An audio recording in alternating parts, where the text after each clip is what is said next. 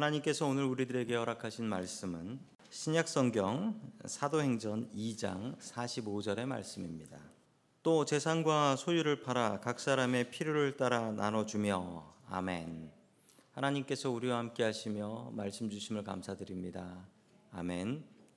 자, 우리 옆에 계신 분들과 인사 나누겠습니다. 반갑습니다. 인사해 주시죠. 네, 반갑습니다. 인사하겠습니다.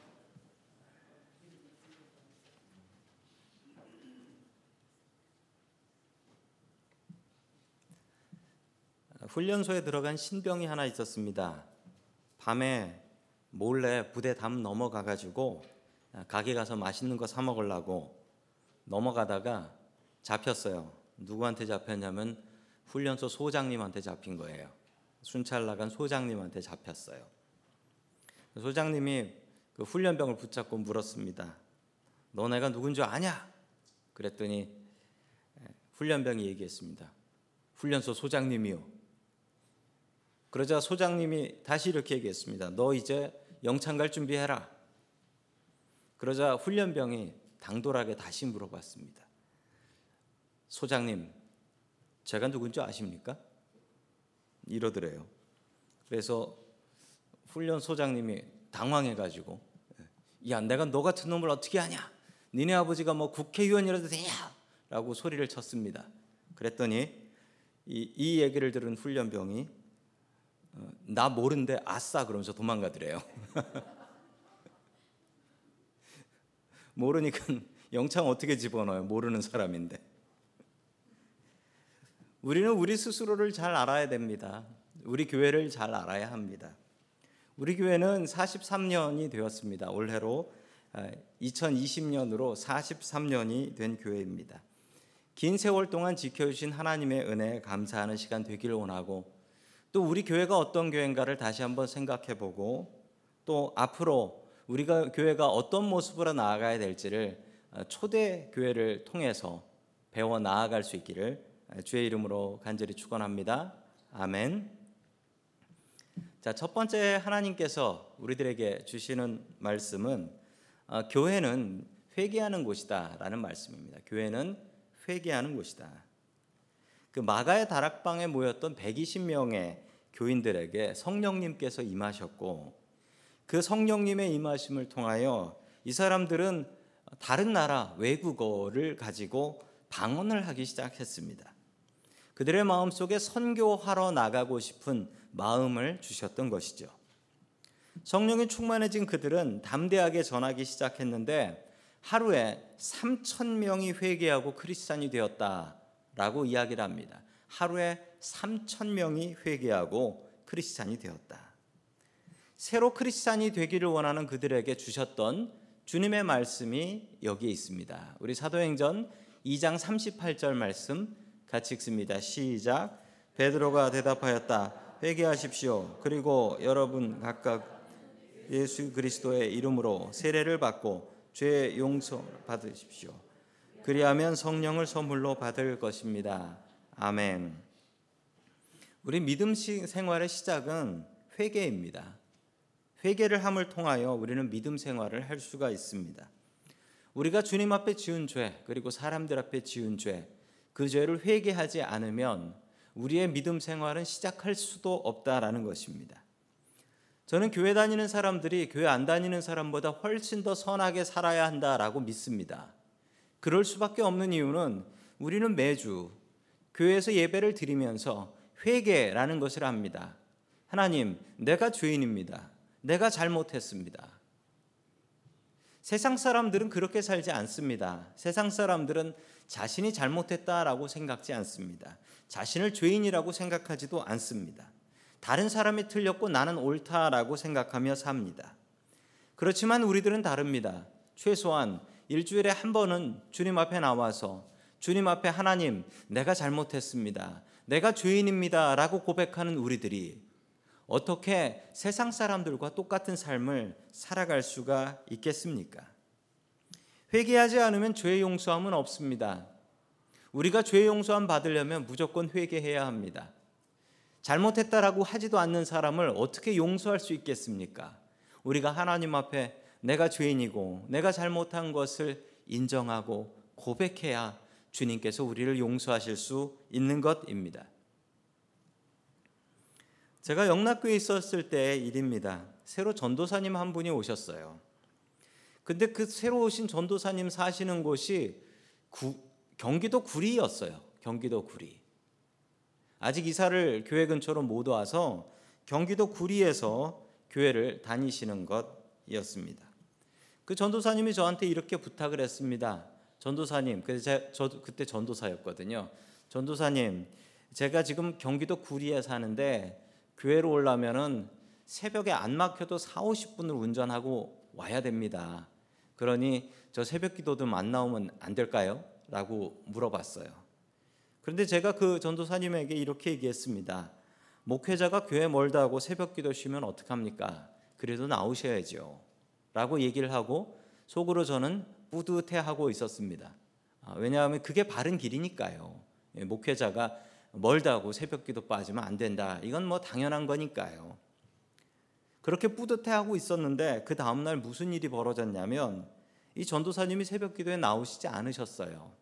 그래서 무슨 일이 있나 보다 생각했는데 새벽 기도를 나오시다가 음주운전 하는 SUV하고 정면 충돌을 했습니다.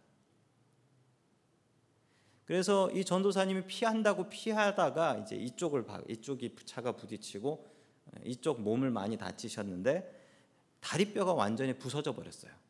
다리뼈가 완전히 부서져서 응급 수술을 받았습니다. 그리고 제가 뭐 그날 신방을 갔죠. 신방을 갔는데 제 마음에 얼마나 죄책감이 몰려오는지 그리고 너무너무 미안하더라고요. 그냥 집에서 쉬라고 할 걸 내가 왜 새벽 기도 나오라고 해가지고 이 멀쩡한 사람 다리가 다 부서져 가지고 그때 의사가 그랬어요. 나을 수는 있는데 뛸 수는 없을 거예요. 평생 뛸 수는 없을 겁니다. 라고 얘기를 하고 이제 수술 받고 발에다가 철심을 받고 이렇게 퇴원을 하셨는데 아 제가 너무 미안해 갖고 죄스러워 가지고 참, 참 감사한 것은 하나님께서 잘 회복시켜 주셨고 어, 지금은 은혜롭게 잘 목회하고 계십니다. 잘 회복시켜 주셨어요. 이렇게 얘기가 끝나는 줄 알았는데 제가 몇 년 전에 미국에서 이 목사님을 만났었습니다. 만났었는데 그때 참 놀라운 이야기 하나를 했습니다. 새벽까지 술 마시고 운전했던 그 청년에 대한 이야기였습니다. 이 청년이 새벽까지 술을 마셨어요. 그리고 집으로 돌아가는 길이었습니다. 그리고 새벽 기도 가는 전도사님 차를 받고 그리고 그 다리가 으스러졌다라는 이야기를 들었습니다. 그리고 이 청년의 마음에 죄책감이 너무 몰려오는데 이걸 회개할 수가 없어서 너무 괴로워서 이 청년이 선택한 것은 교회를 나가자. 그래서 교회를 다니기 시작했습니다. 교회를 다니다가 이 청년이 은혜를 받았습니다. 은혜를 받아서 자신도 목사 되겠다고 신학교에 갔다라고 합니다. 이 이야기를 고백하면서 그 사고를 당하셨던 전도사님, 지금은 목사님이 되셨는데 아마 그때 이 청년 회개시키기 위해서 제가 다쳤나 봅니다. 제가 다리 팔아서 구원 전도한 사람입니다라고 소개를 하더라고요. 회개는 무엇입니까? 우리가 주님 앞에 잘못했습니다. 내가 죄인입니다라고 회개하면 눈에 눈물 흐릅니다. 그리고 마음이 뜨거워집니다. 그런데 그것은 회개의 시작일 뿐 회개의 끝은 아닙니다. 회개는 내가 잘못했다라고 고백하여 다시는 그런 삶을 살지 않으려고 애쓰는 것입니다. 그 청년이 자기가 잘못했습니다라고 고백하여 예수님 믿고 목회자가 되었던 것처럼 말입니다. 우리는 매일매일 회개해야 하는 삶을 살아야 합니다. 말씀에 나의 삶을 비춰보며 내가 잘못했고 내가 죽을 죄인이라는 것을 매일매일 확인해야 합니다. 어떻게 매일매일 내가 죄인이라고 고백하는 사람이 세상 사람들과 똑같이 살아갈 수 있겠습니까? 믿음의 시작은 회개입니다. 어제의 나를 회개하십시오. 그리고 오늘 새로운 인생을 살아가십시오. 매일매일 나의 삶을 말씀에 비춰보며 회개하는 삶을 살아갈 수 있는 저와 성도 여러분들 될 수 있기를 주님의 이름으로 간절히 축원합니다. 아멘. 두 번째 하나님께서 우리들에게 주시는 말씀은 교회는 가르치고 교제하고 기도하는 곳이다라는 말씀입니다. 120명이었던 교인들이 하루아침에 3천 명이 되었습니다. 이 사람들하고 같이 예배드릴 공간도 없고 이 사람들과 같이 먹을 수 있는 공간도 없습니다. 처음 교회의 모습은 어떠했을까요? 우리 사도행전 2장 42절의 말씀 우리 같이 봅니다. 시작. 그들은 사도들의 가르침에 몰두하여 서로 사귀는 일과 빵을 떼는 일과 기도에 힘썼다. 아멘. 이때 생겼던 교회를 우리가 초대교회, The Early Church라고 부릅니다. 초대교회는 어떤 교회였을까요? 그리고 그 교회는 무슨 일을 했던 교회일까요? 무엇인가 잘못되어 있을 땐 처음으로 돌아가는 것이 중요한데 그 초대교회가 했던 일은 크게 세 가지의 일이었습니다. 첫 번째, 사도들의 가르침을 받았다라는 것입니다. 사도들의 가르침을 받았다. 가르침을 받는다라는 것은 내가 부족하다라는 것을 인정하는 것입니다. 내가 더 많이 알면 가르치려고 하지 배우려고 하지 않습니다. 정말 지혜로운 사람은 자신의 부족함을 알고 그 부족함을 채우려고 하는 사람들입니다. 참 안타까운 사실이 있습니다. 어떤 사실이냐면 아는 사람은 자신의 부족함을 더 많이 알아서 더 많이 배우려고 하고요. 모르는 사람은 배워봐야 쓸데없다라고 생각하여 더 안 배우게 된다라고 합니다. 그래서 똑똑한 사람은 더 똑똑해지고 어리석은 사람은 더 어리석어진다라고 하지요. 우리는 스스로 자신의 부족함을 알아야 하고 하나님의 말씀을 배울 각오와 생각을 하면서 살아야 합니다. 어느 할머니의 고백입니다. 경남 하동에 사시는 83세 할머니의 이야기입니다. 평생 글 쓰는 법을 몰랐답니다. 어렸을 땐 살림하고 농사 짓느라고 공부할 수가 없어서 글씨를 쓰고 읽을 줄을 모르는 할머니였는데 복지관에서 운영하는 야학 야간 학교에 다니셨고 그리고 한글을 배우셨습니다. 그리고 이분이 글과 아, 시와 그림을 쓰셨는데 그 제목이 무엇이냐면 아, 내 기분이라는 시입니다. 강막달 할머니의 작품인데 한번 보시겠습니까? 뭐라고 썼냐면 시예요. 이웃집 할망구가 가방 들고 학교 간다고 놀린다. 지는 이름도 못 쓰면서 나는 이름도 쓸 줄 알고 버스도 안 물어보고 탄다. 이 기분 니는 모르제. 그래서 제목이 내, 내 기분이에요. 그림까지 이렇게 열심히 잘 그려가지고 쓰셨어요. 여러분은 이 기분 아십니까? 예수 믿고 구원받는 기분, 이 기분 아십니까? 복음의 진리를 아는 이 기분을 아십니까? 배우세요. 그리고 성경 공부하세요. 시간 내서 참여하세요. 새로 시작합니다. 나의 부족함을 알아야 공부할 수 있습니다. 평생 주님의 말씀을 배우는 그 능력과 그 마음이 여러분들에게 있길 축원합니다. 아멘. 두 번째 초대 교회의 모습은 교제했다라는 것입니다. 교제했다. 그 다음으로 교회가 했던 일은 빵, 교회에서 빵을 떼고 교인들과 같이 식사했다라는 것입니다. 말씀을 배우는 것 다음으로 중요한 것은 같이 먹는 것이었습니다. 먹는 것. 이게 그렇게 중요하다라는 거예요. 예수님께서도 먹는 것을 무척 중요하게 생각하셔서 예수님께 별명이 있었는데 먹고 마시는 걸 즐기는 자라는 그런 별명이 있었습니다. 절대 좋지 않은 별명이었죠. 한국 사람들이 예수님 잘 믿는 이유 중에 하나가 잘 먹기 때문이다라는 견해가 있는데 어, 저는 동의합니다. 저는 동의해요. 아마 오늘도 어, 교회 생일이라고 먹을 게 준비되어 있는 것 같은데 많이 먹고 즐기시기 바랍니다. 가끔 저에게 카톡으로 일부러 그러시는 것 같은데 먹사님이라고 보내시는 분들도 계신데 어, 저는 그거 보면서 또 은혜 받습니다. 교제는 참 중요합니다. 이게 잘못되어서 교회 떠나시는 분들도 있어요. 말씀은 제대로 배우셨는데 교제를 잘 못해서 교제를 잘 못해서 이 사람과의 문제 생겨서 교회 떠나시고 신앙생활 접는 분들 꽤 많이 있습니다. 당시 사람들은 각자 가정에서 교인들과 식사하며 친교를 했습니다. 당시에 교회는 건물이 아니라 사람이었습니다. 왜냐하면 당시에는 이런 예배당이 없었기 때문에 그렇습니다. 그들은 몸으로 교회를 배우고 있었던 것입니다. 우리 교회도 다락방으로 모이고 있습니다. 열심히 다락방 모이시고 또 밖으로 나가실 때 열심히 가정에 나가셔서 그 모인 가정을 축복하시고 또 그 아이들을 축복하시는 저와 성도 여러분들 될 수 있기를 소망합니다. 아멘. 세 번째 마지막으로 교회가 해야 됐던 일은 기도에 힘쓰는 일이었다라는 것입니다. 사람들이 모여서 친교하고 밥 먹고 형제 자매 같이 지내면 너무 좋습니다. 특별히 이민 생활에 그런데요. 여러분 이민 생활은 친구가 없습니다. 친구가 없어요. 이게 제일 이민 생활의 어려움이라고 해요. 미국 생활하는 거 좋죠. 우리 미국 이건 뭐 공기도 깨끗하고 미세먼지도 없고 그리고 나름 맨날 맑아 가지고 파란 하늘 보이고 그렇잖아요. 그런데도 불구하고 가장 힘든 것은 외롭다라는 것 아니겠습니까? 외롭다. 우리에게는 늘 이 외로움이라는 게 있습니다.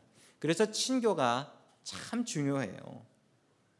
그런데 여러분, 교회는 친교하는 곳이 아닙니다. 교회는 친교하는 이유가 더 말씀 보고 더 기도하려고 모이는 곳입니다.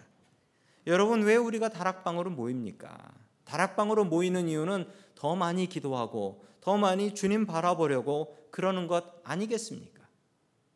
오직 친교에 목숨 걸게 되면 여러분 사람들과 사이 틀어지면 교회 못 나옵니다.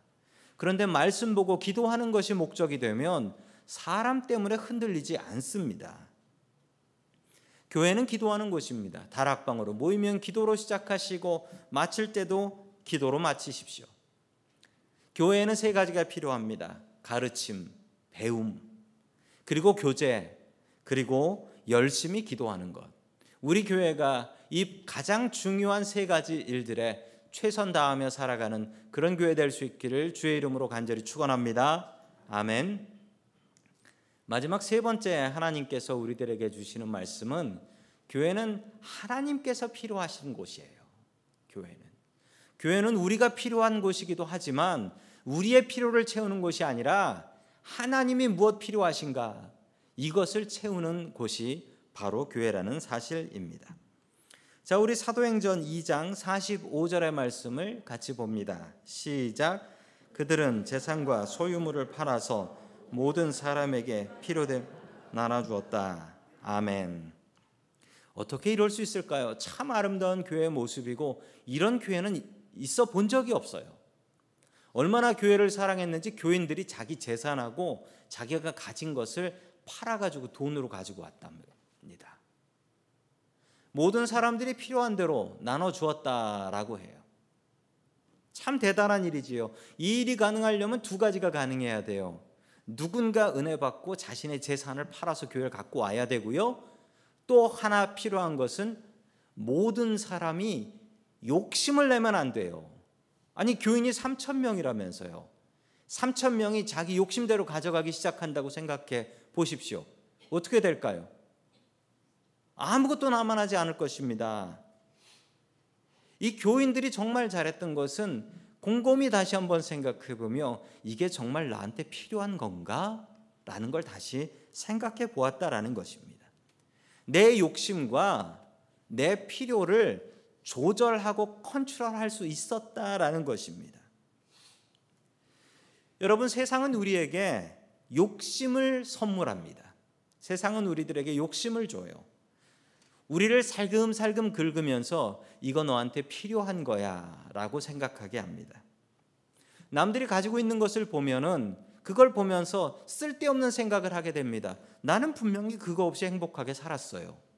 그런데 남이 좋은 것을 갖고 있는 것을 보면 내 마음속에 스스로 드는 생각이 나 저거 필요한데.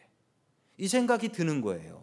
내 마음속에 쓸데없는 필요를 선물해 주고 있는 겁니다. 욕심이에요.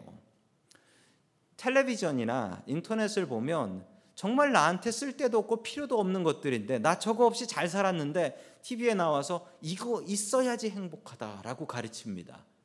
그리고 인터넷을 보면요. 정말 어떻게 알았는지 나한테 필요한 거 이렇게 막 광고로 떠요. 그러면서 이거 있어야 네가 행복하다라고 가르칩니다. 정말 필요한 것인가요? 초대교회 교인들은 이것이 나한테 정말 필요한 것인가를 다시 생각해 보았습니다. 그리고 필요하지 않으면 더 필요한 사람 갖게 해 주십시오. 요즘 세상은 너무 많은 것을 만듭니다. 그리고 이것을 팔아야 됩니다. 그래서 우리에게 더 많이 쓰게 합니다. 그리고 우리를 세뇌하여 우리의 마음 속에 필요 없는 것들 필요하다라고 마음 먹게 합니다. 여러분 생각해 보십시오. 집에 가지고 있는 물건들 중에 1년 동안 한 번도 손 안 댄 것 있지요? 많지요? 네, 그거 필요 없는 겁니다. 그거 필요 없는 거예요. minimal life라는 말이 있습니다. minimal living이라는 말이 있는데 요즘 유행하는 거예요. 요즘 유행하는 말인데 이 말의 뜻은 자신의 필요를 최소한으로 한다. 쓸데없는 것은 남을 주든지 팔든지 버린다. 그리고 정말 필요한 것만 갖고 산다라는 것입니다. 그러나 이것이 참 성경적인 것이고 성경에 나오는 것인데 바로 예수님의 인생이 그러셨습니다. 예수님께서는 옷 두 벌을 가지고 다니지 않으셨어요. 예수님께서는 너무나 검소하게 사셨습니다. 그 이유가 무엇이었냐면요. 그렇게 검소하게 살아서 돈 많이 모으려고 그게 아니었고요. minimal life로 meaningful life를 살기 위해서였습니다.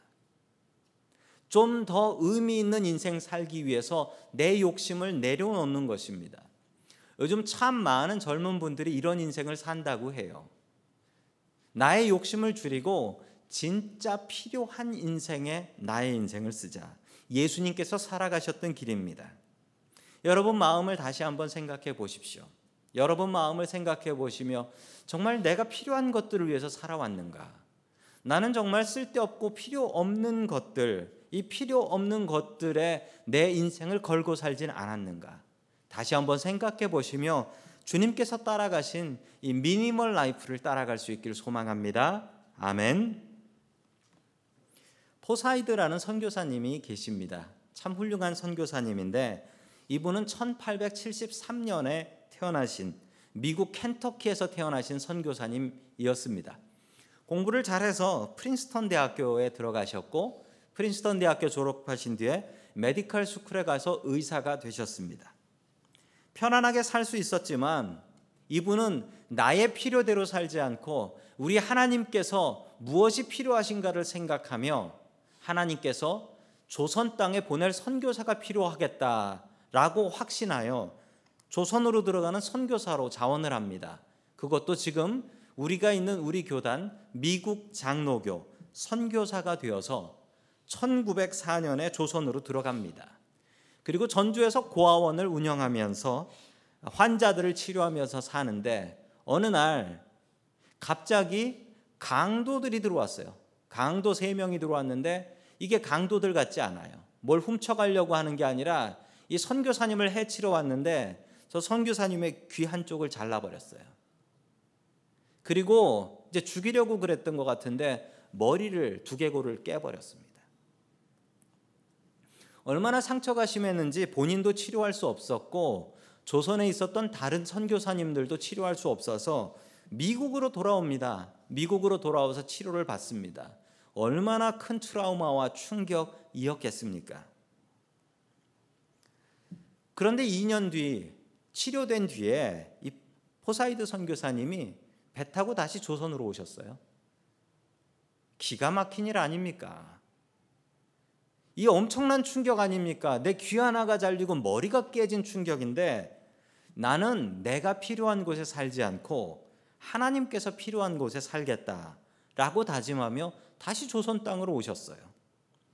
1909년 같은 의료 선교사였던 오웬 선교사님이 너무 과로와 또 폐렴, 루모니아로 죽어가고 있다라는 소식을 듣고 전라남도에 있는 광주로 말을 타고 달려갑니다. 달려가는 중에 동네 바깥에 어떤 여자 하나가 쓰러져 있는 것을 발견합니다. 피를 흘리며 쓰러져 있어요. 그런데 동네 사람들이 돕지를 않아요. 그 이유가 뭘까? 찾아가서 보니까 그 여자분이 리프로시 나병 환자였습니다.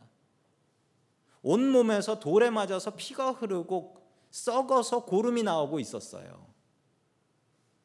지금 자기의 친구였던 오웬 선교사를 살리러 가는 길이었는데 오웬 선교사는 하나님께서 살리시게 내버려 두고 포사이드 선교사님은 이 피와 고름을 흘리고 있는 이 여자를 자기 말에 태웁니다. 그리고 광주까지 가요. 자기는 걸어서. 포사이드 선교사는 자신이 필요한 곳에 살지 않았습니다. 하나님이 무엇이 필요하신가를 생각하였습니다. 여섯 살 때 다른 사람의 이야기입니다. 여섯 살 때 어머니를 잃고 열아홉 살 때 아버지가 돌아가셨습니다. 남자 아들이었는데 이 아들은 자신의 세상을 한탄하며 맨날 싸움질을 하고 다녔습니다. 주먹이 세서 광주 망치라는 별명을 가지고 있었습니다. 주먹이 망치처럼 셌나 봐요. 자신이 필요대로 사람들을 때리고 다녔고 자신이 살고 싶은 대로 살고 있었습니다. 그랬던 그에게 아주 놀라운 일이 벌어집니다. 최흥종이라는 분이신데요. 어느 날 광주 시내에 있는데 미국 의사 포사이드라는 사람이 조선인들이 돌로 쳐서 내버린 여자를 이 나병 환자를 자신의 말에 태워 가지고 광주 시내로 들어왔습니다. 최흥종은 이 일을 보고 충격을 받습니다. 아니 저 미국 사람이 무슨 일로 저 나병 환자 우리가 돌로 쳐서 동네 바깥으로 쫓아낸 여자를 다시 데리고 들어왔는가? 너무 충격을 받고 저게 예수님의 사랑인가? 포사이드 선교사님께 무릎 꿇고 내가 이제부터 선교사님 조수가 돼서 돕겠습니다. 깡패 생활 끝내고 나병 환자를 돕다가 이분도 은혜 받고 목사가 되었습니다. 정말 훌륭한 목사님이셨습니다. 이분이 돌아가실 때, 이분이 돌아가실 때 광주 시내에 있는 나병 환자들이 이분의 장례식에 와서 울면서 1966년이었는데요. 광주시 최초로 시민장으로 시민들이 장례식을 치러 주었습니다. 이 나병 환자들이 울면서 따라오면서 아버지, 아버지 돌아가시면 우리는 어찌 삽니까? 라고 울면서 따라왔다라고 합니다. 우리는 나의 필요대로 살아가던 인생들이었습니다. 그러나 우리가 예수님을 믿고 나서 우리는 이제 하나님이 나에게 무엇을 필요로 하시는가를 생각하게 됩니다. 맨날 나에게 필요한 것이 무엇인가를 생각하면서 사셨습니까? 아니요. 초대교회 교인들은 그러지 않았습니다. 내가 하나라도 더 가져가야지라고 생각하지 않고 나보다 더 필요한 사람이 없는가라고 생각하며 자신의 욕심을 조절했습니다. 또한 하나님께서 필요하신 것은 무엇인가를 생각하며 자신의 인생을 바쳐서 선교하며 살았습니다. 저희 교회가 올해로 43년, 43년을 맞습니다. 세상에 참 많은 교회들이 있습니다. 그렇지만 우리 이 시간 다시 한번 생각해 보아야 될 것은 우리 교회가 정말 하나님께 필요한 교회인가라는 것입니다. 하나님의 필요가 무엇인가를 생각하십시오. 그리고 그 필요에 순종하며 살아가는 저와 성도 여러분들 될 수 있기를 주의 이름으로 간절히 축원합니다. 아멘.